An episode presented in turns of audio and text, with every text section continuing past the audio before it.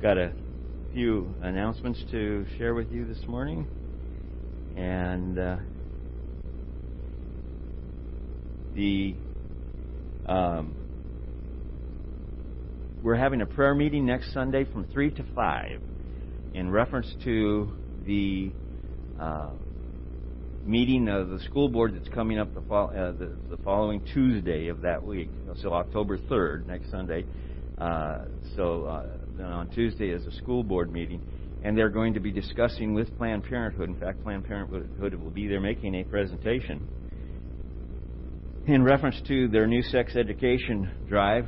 And uh, again, there's a, I think there still might be some handout sheets on the table if you want to take a look at it. it it's uh, very informative, and uh, what they're proposing uh, is uh, it's just out of line. And so I just want to suggest to you that it's important that we be praying about it. And then the meeting is going to be open. Uh, so you may attend if you choose, and there will be a, a question and answer uh, opportunity during the meeting as well. So uh, plan on that, and then uh, I, I, just you know I want to encourage you to even start praying about it now. Um, in the area of, of prayer needs this morning. Um, be praying for those in our congregation and, and, and in our community, and other churches as well. I, I didn't know how to word this, but I guess we could say are laying low uh, because of, of the COVID virus and their health issues and concerns and uh, most of them are people that have got uh, uh, immune uh, deficiency problems. And so, uh, just to keep them in prayer and uh, support them that way. And then Jackie Davis has asked for prayer for favor, if you will, you can put it this way, favor with the doctors and getting scheduled some appointments that need to to be taken care of, some things that she needs taken care of. She's having problems getting the right combination of doctors together to get the approval. It's one of those things where you got to get this doctor to refer to this doctor to one of those types of things. And so uh, she just needs help in getting that into place.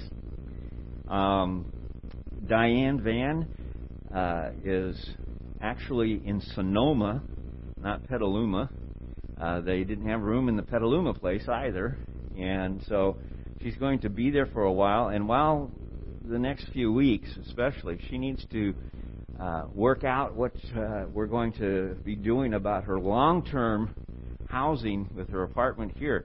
You know, keeping that paid for while she's in the the rehab down there. How long she's going to be there. So hopefully in the next couple of weeks we can get that figured out, and she can figure out how she wants to handle that and deal with it.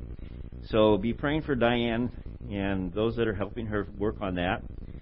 Um, and then uh, prayer for my wife. Uh, Kathy is uh, going to uh, her class reunion. Should I tell them which one it is? Oh, no. it's going to her class reunion with her, and, and and it's one of those things. Her twin. Well, it's a 50 plus one, actually, dear. Um, they didn't. Well, they didn't have the. They didn't have the the the the 50th last year, so because of the COVID stuff. So anyway, they're going ahead with it this year, and uh, her twin sister just really wants her to be there with her and go with her. And so uh, Kathy's going to be flying out of Arcata on next Sunday, and then returning the following Sunday. And just uh, just flying. She's she's only flown once before, and so she you know, the idea of flying is just intimidating. And so, uh, just to pray her through it. Appreciate it. Um, looking here, I don't think I have any other prayer needs to add to this this morning. Uh, does anybody have some prayer needs that we should be sharing this morning? Okay, let's pray together. Father, we come to you and bring our needs before you with a confidence in your mercy and your grace that you offer to us. that you would grant favor to Jackie as she tries to get these uh, doctor's appointments scheduled. Uh, to be with Diane as she makes adjustments uh, to this uh, rehabilitation center in uh, Sonoma. Be with her and the the, the uh, therapists, and and just that a routine will be put together that will get her active and going as quick as possible, and that instead of weeks and weeks, it might just take a few weeks to get things together and be back home. And uh, we just ask that you would be with her as she goes through this. And for my wife, uh, be with her as she uh, flies out of Arcata on on Sunday morning, and and just give her a peace, Lord, uh, in reference to to uh, the flying as well as the just the the activities going on the following week. Just give her and her sister a wonderful time.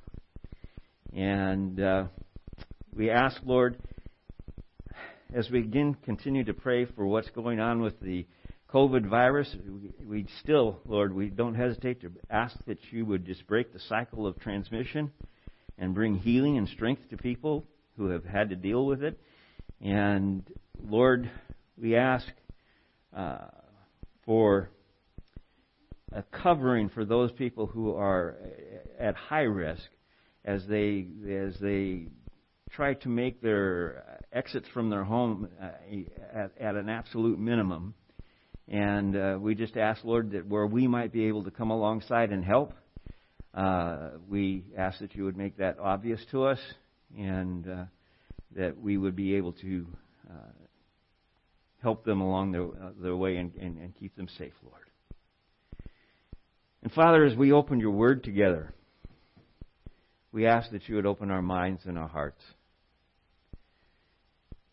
We acknowledge as we pray together that your word is God breathed.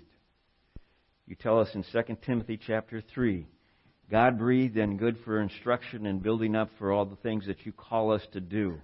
And so, Lord, we come to you with a confidence that your God breathed word is before us this morning. And we ask that you would, again, open our hearts and our minds through your Holy Spirit to receive each of us, where we are in our walk with you, what we need to be stronger and, and, and closer to you.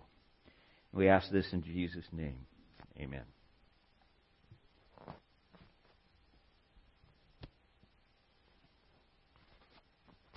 This morning we're going to be in the Gospel of Luke. And uh, this is going to be part one. We'll have a part two next Sunday. And uh,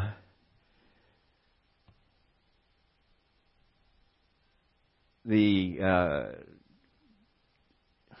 I had a, a, an announcement. I was just trying to figure out how to do this because the person I wanted to get to isn't in here. And so, if you would, after the service is over, all of you, at some opportunity, go up and say happy birthday to BJ. It's his birthday today. Now, Everly had his birthday in the middle of the week, so you can say happy birthday to Everly too.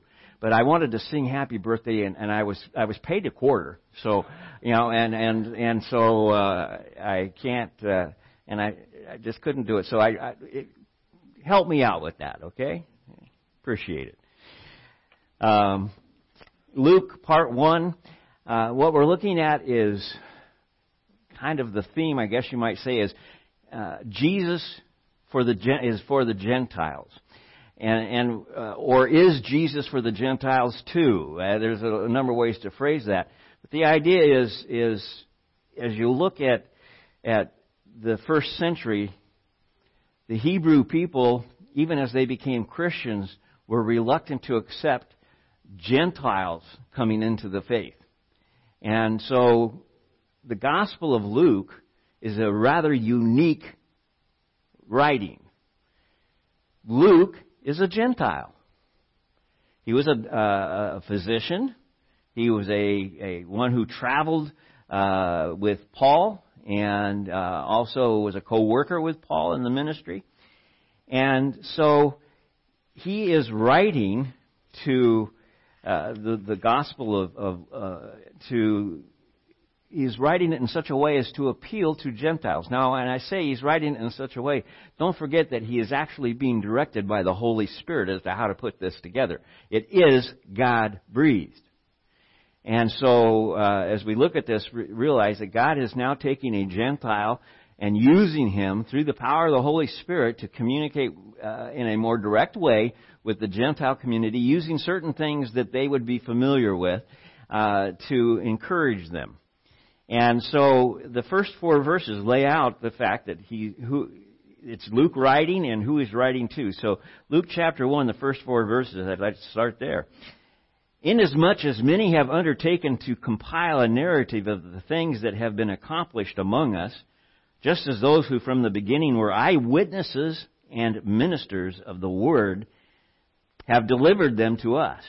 It seems good to me also having followed all things closely for some time past, to write an orderly account for you, most excellent Theophilus, that you may have certainty concerning the things you have been taught. Theophilus is a Greek name, so he is a Gentile as well. So we have Luke writing to Theophilus, also a Gentile. More emphasis on the reality of what's going on here and the inclusion of the Gentile people. So that's what I want to look at this morning is the the fact that God has definitely made a statement and made it clear that the Gentile people, all of the nations of the world. Think about this if you went back to Abraham and, and looked what God said. He didn't say, I'm going to make you the, the father of one great nation, but he says of, of many nations. And and so as we, we look at this, it has always been God's plan to include the Gentile people in, in a relationship to having one God covering all. And so, uh, this is Theophilus, or I mean Luke writing to Theophilus, and and it's uh, like I said, written by a Gentile to a Gentile. And uh, by the way, one person put it interestingly. Luke is the only gospel with a sequel. Luke also wrote the book of Acts, and Acts quite literally picks up where the end of uh, the, the end of the gospel of Luke you know ends. Acts picks up, and you notice he said uh, an orderly account, eyewitnesses, ministers of the word, what and that he's bringing together. Luke was not an eyewitness of Jesus but he had carefully documented and talked with all of these people who had seen Jesus.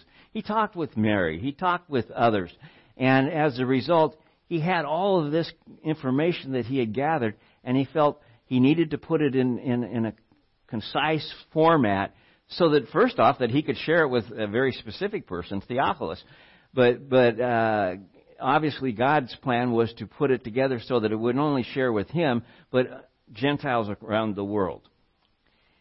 Um, throughout Jesus' ministry, he ministered to Gentiles. And I was going through and I was putting together quite a list, and I decided to just narrow it down to just four that I would mention. Uh, he, you know, there was the Samaritan woman at the well, and he forgave her of her sins. Okay, that's inclusion. Forgiving her of her sins is bringing her in. Um, the uh, he commented on the on the faith of of a Roman centurion. He said, "No one has. I haven't seen anybody." And he was really referring to among the Hebrew people with a faith like the one that this man has. And so he commented on his faith. Well, faith is, is a word that would be inclusion. He has a faith that is obvious. He healed the daughter of the uh, Syrophoenician woman. Uh, she was possessed, and Matthew and, and Mark record that. And, and when Jesus was crucified, it was a Roman centurion that said, Surely this is the Son of God. So all through the gospel, the gospels, and, and this includes John and Matthew and Mark as well as Luke, God is ministering to the Gentiles. And, and so we have this picture. This morning, what I want to focus on is a, one particular situation or time that we see God re- using or coming to the idea of inclusion of the Gentiles. Most of us are familiar with the, the, the, the two people that were at the temple when Jesus was a baby and brought to the temple to be first circumcised on the eighth day, and then on the uh, 40th day after his birth, he was brought there to be dedicated and uh, married to, to uh, go through the rite of purification. And so uh, there was, at that time, on that 40th day event, there were two people, Simeon and Anna. Simeon was there and the prophetess Anna. Okay? I want to focus on Simeon this morning. It's a really unique situation. And so uh, the, the, the, where we're going to be looking is in the Gospel of Luke, chapter 2, verses 21 through 35. And everything that we know about Simeon is right here. He's not mentioned again. Nothing else is said about him. So, however we're going to examine and look at him here, we have to pull out of these few verses. And so let's start with verse uh, 21 through 24 and uh, we'll go from there. So, uh, Luke chapter 2, verses 21 through 24. At the end of eight days, when Jesus was circumcised, he was called or named Jesus, the name given by the angel before he was conceived in the womb. Takes us back to Luke chapter 1 when the angel said, You will call him Jesus. Okay? And so uh, that's the first event, and then it picks up verse 22. And when the time came for their purification according to the law of Moses, they brought him up to Jerusalem to present him to the Lord. As it is written in the law of the Lord, every male who uh, first opens the womb shall be called holy to the Lord. And to offer a sacrifice according to uh, what is said in the law of the Lord a pair of turtle doves or two young pigeons there's one neat thing that I, I, I, want you to see here. There's a point where Jesus says that you might recall as he's teaching, he says, I haven't come to do away with the law, but to what? To fulfill the law. Okay? His parents, Joseph and Mary, are part of that picture. From the very beginning, he was fulfilling the law through them or you know putting him in the right place at the right time. His circumcision on the eighth day, his dedication on the fortieth day, and and so we pick up here this especially the de- de- uh, this dedication after the fortieth day. Uh, that's something that comes out of Exodus 13. What happens is it's the firstborn, and the firstborn are dedicated to God. And what you do is is basically as you dedicate him, or you, you are purchasing him back from God by bringing a sacrifice. And Exodus uh, chapter 30 explains all that. And so I'm just putting it here. It re, you know, to do this requires a sacrifice. And what is the sacrifice they brought? They brought two turtle doves or two pigeons. It doesn't say for sure which. It wasn't all four. It was one or the other. Uh, and I put here in my own thoughts, why was this significant that we should know this? Uh, and uh, the reality is, is that if you read through Exodus 13, the first, the first context of what a sacrifice should be is a lamb. That's always the symbolic picture of the sacrifice as a lamb. However, not everybody could afford a lamb. Now, generally speaking, lambs were quite available and they weren't outrageously expensive in, in that sense. So, you know, what it tells us is that the people that God provided for a way through two turtle doves or two pigeons was a, an inexpensive sacrifice, which for somebody of, of, of lesser means would still be a significant expenditure. So we realize here Joseph and Mary are in the low income bracket. I just think that's an interesting thing eh, that, that we, you know, we need to, to recall. God didn't come to a palace. He didn't come, you know, to, to uh, a wealthy family. He went at the, the bottom side of things and became a man and, and a humble man at that. And then on top of it, becomes a servant to all of us, ultimately to the point of the cross. And so we see this picture of God in His sacrifice and His, and, and His love for us.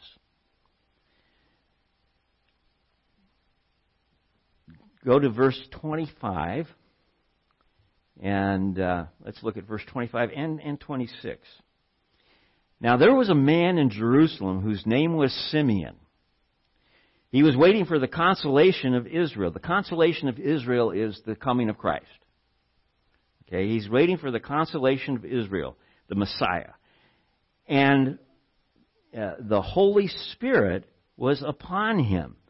That is an Old Testament phrase. It's the way it's saying is, is that before the indwelling of the Holy Spirit, that that can't come until after the death, burial, and resurrection of Christ and his giving of the Holy Spirit, there's still this tremendous influence that the Holy Spirit can have on one. David had the, the had the Holy Spirit come upon him, uh, and multiple people through the Old Testament and the prophets and all of this. And the Holy Spirit coming upon him was that he was being set aside for a special purpose to serve God, and God was in control. That's the intent that you need to get out of that. The Holy Spirit was upon him, Simeon. Verse 26. And it had been revealed to him by the Holy Spirit that he would not see death before he had seen the Lord's Christ. What the Holy Spirit had promised, what God had promised him, was Simeon, you will not die until you've seen the consolation of Israel, until you've seen the Messiah. Now, we have no idea really how old Simeon is here. He's quite normally portrayed as somebody who is elderly. Um,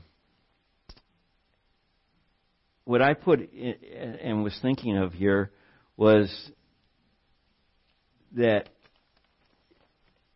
he was not going to see, you know, uh, he wasn't going to die until he sees the Christ how many times did he go to the temple?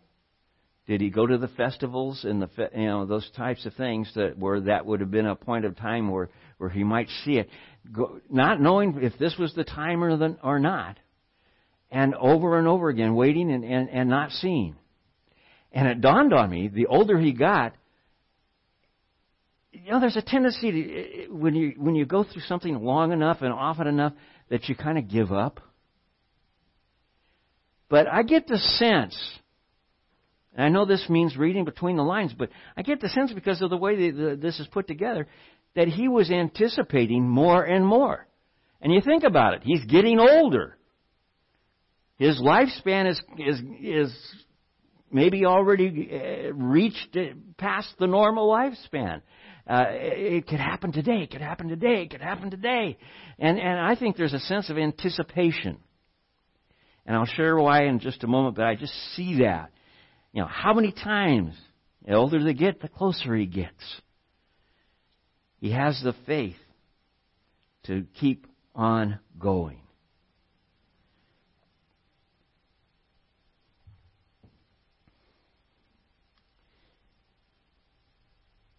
Verse 27. And Simeon came in the Spirit, the Holy Spirit, into the temple. So he's being prompted by the Holy Spirit. Today's the day you need to go.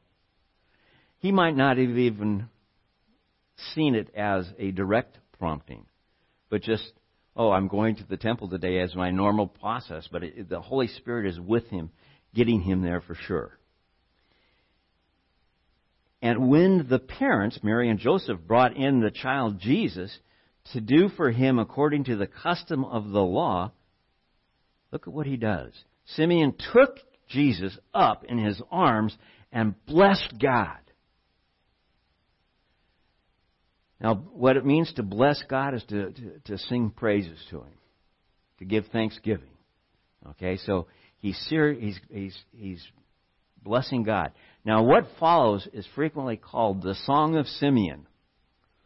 Uh, and, and what it is, is just, it's four verses of him just reaching out and, and praising God, but also making a prophetic statement. Here's his song. He says, Lord, now you are letting your servant depart in peace, according to your word, for my eyes have seen your salvation. In other words, he, he's holding Jesus, 40 day old baby, up before the Lord and saying, Thank you. I have now seen him. You've kept your promise. I, I'm ready. Everything that I've been waiting for has happened. I'm ready to go. I can depart. I can leave. At, uh, you know, it's it's it's a neat confidence that he's he's portraying here. He says, "I can depart in peace. Everything you promised in my life, here it, I've seen it." And he's excited about it.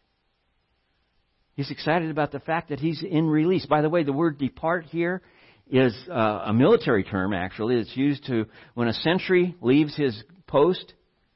At, when he's completed his his tour of duty in a particular post, or, or a watch, he departs. He's been given permission to depart and, and leave that post. That's what he's saying. I've been given, I, I, I can go. I've served my watch. I'm free to go.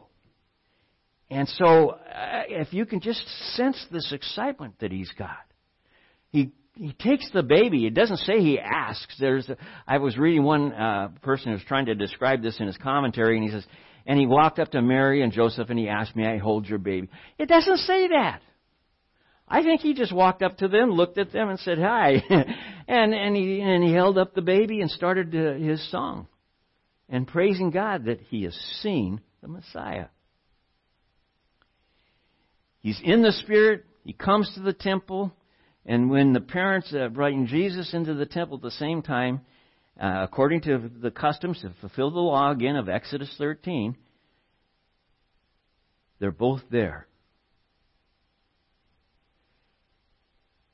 You ever heard of a, a well, some people would say a God ordained meeting.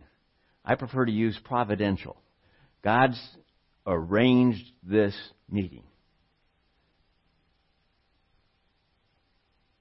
Have you ever been in, had an experience where you feel maybe God has arranged a particular situation? Maybe it's a witnessing that you hadn't planned on. You didn't start out to do it, but before it was over, or maybe maybe the person that witnessed to you uh, in reference to Christ uh, and and maybe introduced you to uh, the words that you needed to hear that would open the door to your salvation. I believe those are providential meetings. I believe God orchestrates those. And so here he is. He's holding him up and he's saying, Wow, I can depart now. I can, I can leave my watch. I've seen your salvation, Lord. I've seen him in person. I've seen him in the public, here and now. He says in verse 31 this, this, you know, your salvation that you have prepared in the presence of all peoples. In other words, you've done this publicly. You've made him known, and I'm declaring who he is publicly. This is not something God is hiding or doing secretly. And then he says something very interesting. He, first off, he says, in the presence of all people. And then he says, a light for revelation to the Gentiles. I want you to take note of where he is. He's in the temple, in the temple courts where this is happening. Do you think there might be Jewish leadership in there? Priests, Pharisees, scribes? Absolutely. And when he said that, I'm sure their ears really opened up. First off, he was holding him up and declaring, This is the Messiah. and then he says, And he's for the Gentiles. He said that before he says the next phrase, which is, And for the glory of your people Israel. I'm sure that raised nothing less than a number of eyebrows and possibly uh, some serious indignation. That they would turn their back on him.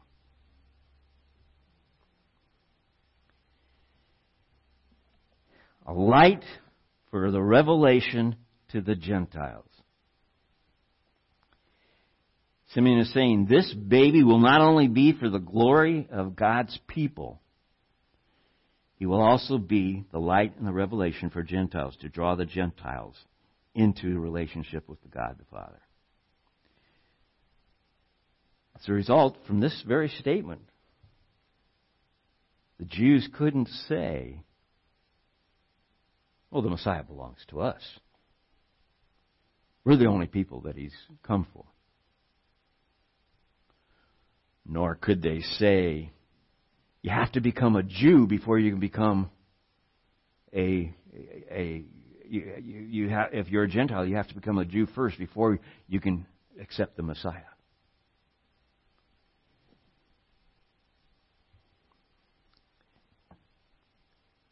I was looking at a phrase that uh, Ray Pritchard, who's a pastor and author of uh, Christian books, he, he said, Simeon's words explode forever any narrow nationalism in reference to who belongs to Christ. Man doesn't make the decision as to who is a Christian and who's not. God does. Period. And it has nothing to do with the things that we measure people by within the framework of the way the world is put together in our cultures and stuff like that. It has to do with have you confessed Jesus Christ as your Savior? Do you believe in your heart that He was raised from the dead?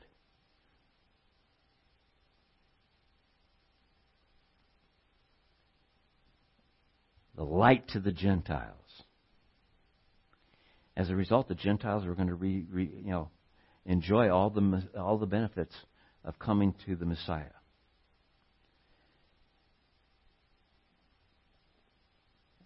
I also wrote an, uh, read another article. It says, He's the Savior of the whole world, rich and poor, young and old, all races, Jews and Gentiles. All people are included in His coming. He didn't come for a small group. He came for the whole world. And I put in my own parentheses here, for God so loved the world. And I'm going to add one here, just based on the conversation we were having this morning as we were discussing it. He came for Democrats and Republicans. Just throwing that out to you. He is the light of the revelation to the Gentiles. But not only that, He is the glory of Israel. He is what they were looking forward to. He's going to complete all that, that has been said all through the Old Testament about them as a nation. He's going to put it together and complete it in them.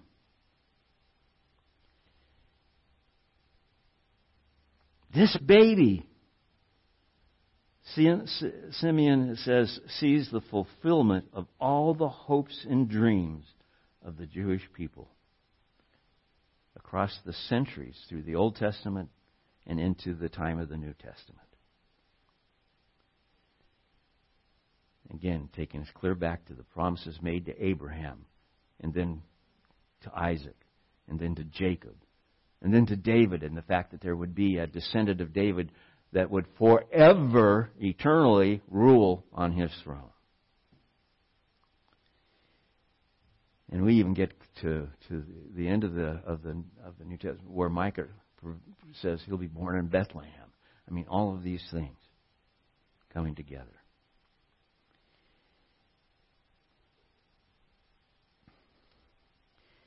You know, the Jews thought that the, the, the Messiah was going to be a great political leader, possibly a, uh, a military leader as well.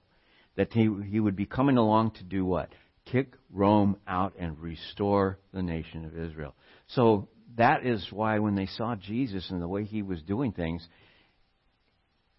it didn't jive with what their preconceived idea was.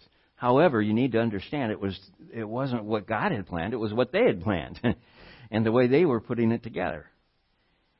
And so uh, they, you know, they kept waiting and waiting. They were waiting also for the Messiah. In fact, many of them had given up.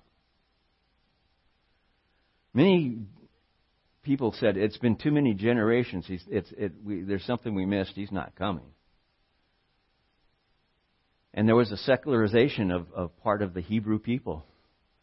Uh, there was a group, uh, one group of, of, of uh, called the, the Sadducees who didn't believe in, in, in, in an end times anymore.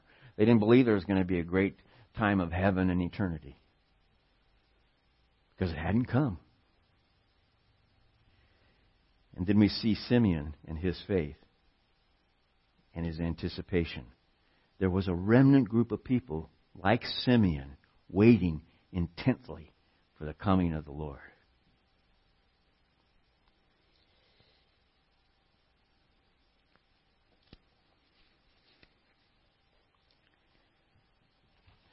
Verse 33, it says, Joseph and, and Mary, his father and his mother, marveled at what was said about him. To marvel here is to be in awe. You know, whoa. You know. And you've got to think about all that they've already heard and the visitations by the angel to both of them and, and all that's happened. And this, again, continues to put them in awe. And then it says, Simeon blessed them. The idea of blessing them here is that he had a word for God for them. And he says to Mary, his mother, Behold, this child is appointed for the fall and the rising of many in Israel,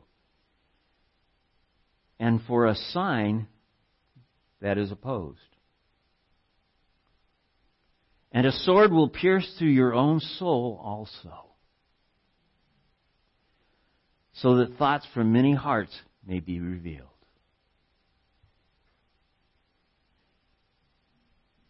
He's appointed for the fall and the rise of many. And I'm not going to get into great detail with this this morning, other than you can go to the scriptures and, and look them up. Isaiah chapter 8, Isaiah chapter 28, and, and, and New Testament verses as well that talk about Jesus being a stumbling block to those who were rejecting him, he was a stumbling block. They would fall. To others, it would, it would raise them up because uh, they saw him as, as the cornerstone to build on, and it would raise them up. Where it says a sign that was opposed, it means that there would be opposition to his ministry. Even when he did miracles, there would be opposition to his ministry. Think about it. We've already shared these. He was he, he healed somebody demon possessed, and they said, "Oh, he casts out demons by by the power of Satan." There was opposition to Jesus' ministry, and and there was conflict in his life, obviously to the point of the time of his arrest and his, and his trials and his crucifixion. And actually, that's what is implied here. Uh, where it says, A sword will pierce your own soul also. Where did that happen? At the foot of the cross for Mary. Her personal suffering at the cross. And what I realized here is that Jesus, as much as we want to say, is, you know, everything needs to get together, Jesus is a divider. He said he was going to come and there, there would be division in even, even families because of him. And what I put here is the result of this is that there is no neutrality.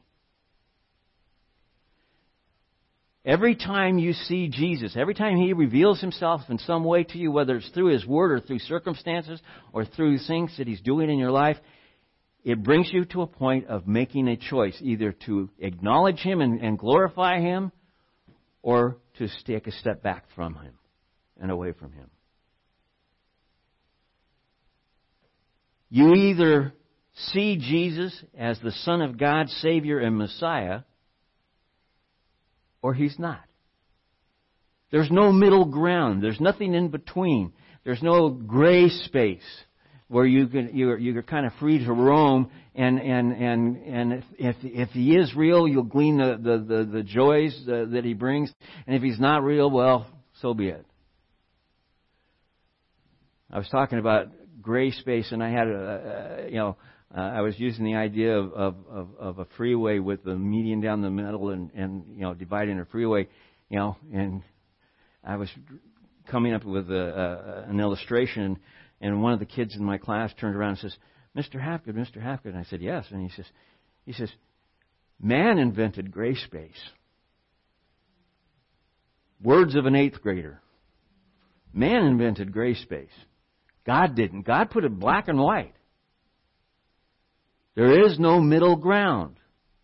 You either are after Jesus or you're away from Jesus. Look at the context that Jesus put it in. In Matthew, he said, sheep and goats. You're in one or the other group. You can't be a shagoat. It doesn't work.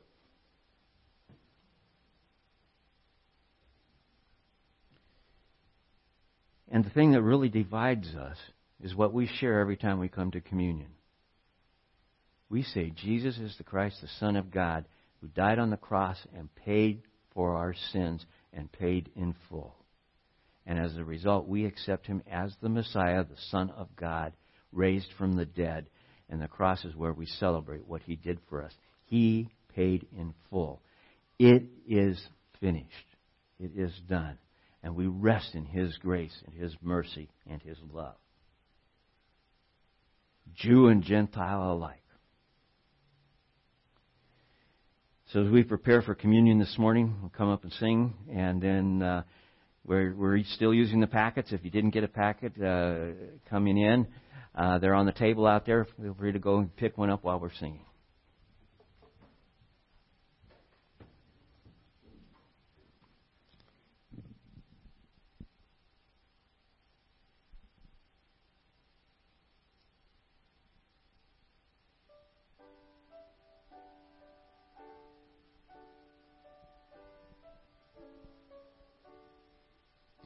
The church's one foundation is Jesus Christ our Lord. She is his new creation by water and the word. From heaven he came and sought her to be his holy bride. With his own blood he bought her and for her life he died. Elect from every nation, yet one o'er all the earth, her charter of salvation, one Lord, one faith, one birth, one holy name she blesses, partakes one holy food and to one hope she presses with every grace endued. Mid toil and tribulation and tumult of her war, she waits the consummation, a peace forevermore. So with the vision glorious, her longing eyes are blessed. And the great church victorious shall be the church at rest. Yet she on earth hath union with God the three in one, and mystic sweet communion with those whose rest is won. Oh, happy ones and holy, Lord, give us grace that we, like them the meek and lowly, on high may dwell with thee.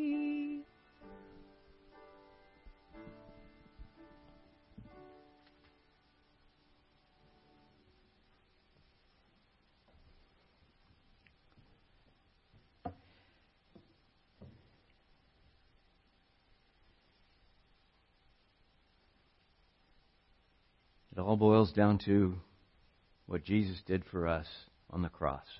That's the, the, the picture and why we share communion every week to remind us. It doesn't matter what your status, what's your financial bracket, what's your politics. It doesn't matter. It doesn't. None of that makes any difference. What makes a difference is do you see Jesus Christ raised from the dead, the Son of God, and do you confess with your, your mouth and believe in your heart that these things are true? He died on the cross for your sins, paid it in full, said the words, It is finished, and his resurrection is the proof that he has the power and authority to do it, and that he's coming again. When Jesus shared communion with his disciples, he took the bread, and as he gave, after he gave thanks, he broke it and he gave it to them, and he said, This is my body Eat it, every one of you.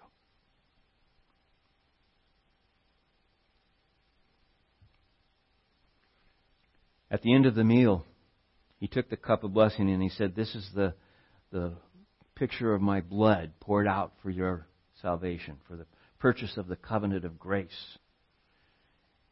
As often as you drink it, do it in remembrance of me, and also know that I will not do this and share it again until I return. So while we share the cup together, we share what He has done, what He is doing, and what He is yet to do for us. Let's share the cup together. Father, we thank you for these emblems that remind us of the awesomeness of the God we love and serve, the God we worship, the God three in one, Father, Son, and Holy Spirit. We ask, Lord, that you would go with us as we leave this place. Cause us to, to be faithful servants for your kingdom's work. I think of Simeon and all that he did in that, that at that moment, at that point. The very purpose that he lived for was, was that moment.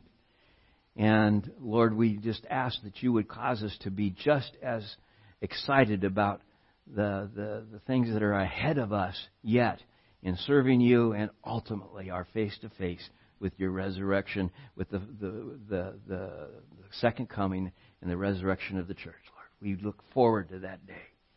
I can't help but say uh, what, what Paul mentions come soon. Maranatha, Lord, come soon. We worship, we praise you in Jesus' name. Amen. Would you stand as we close, please? Oh, and a reminder the shoe boxes. We have uh, some against the wall out here.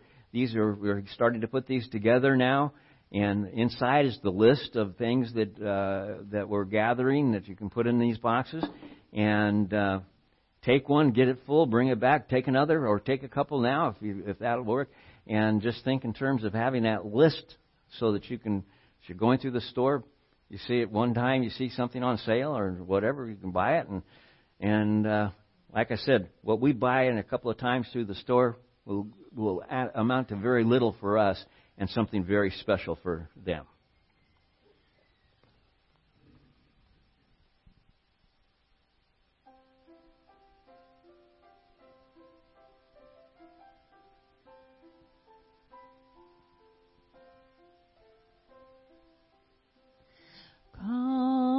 Thou long expected Jesus, born to set thy people free.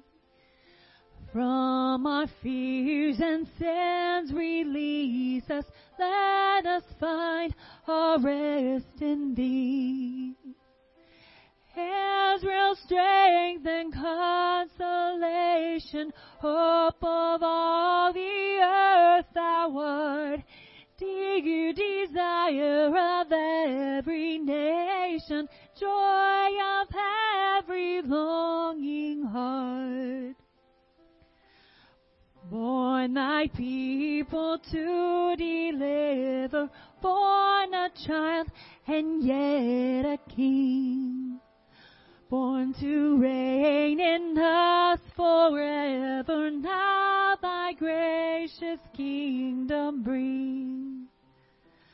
By thine own eternal spirit rule in all our hearts alone. By thine all sufficient merit, raise us to thy glorious throne.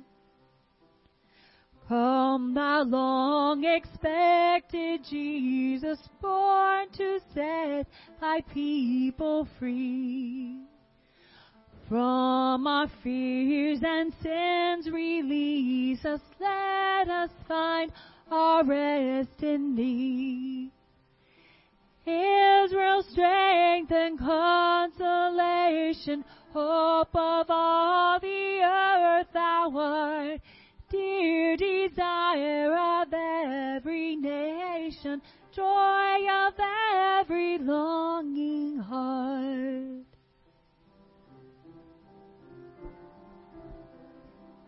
And when you see BJ, happy birthday. And Everly, too. Lord bless. Thank you for being here this morning.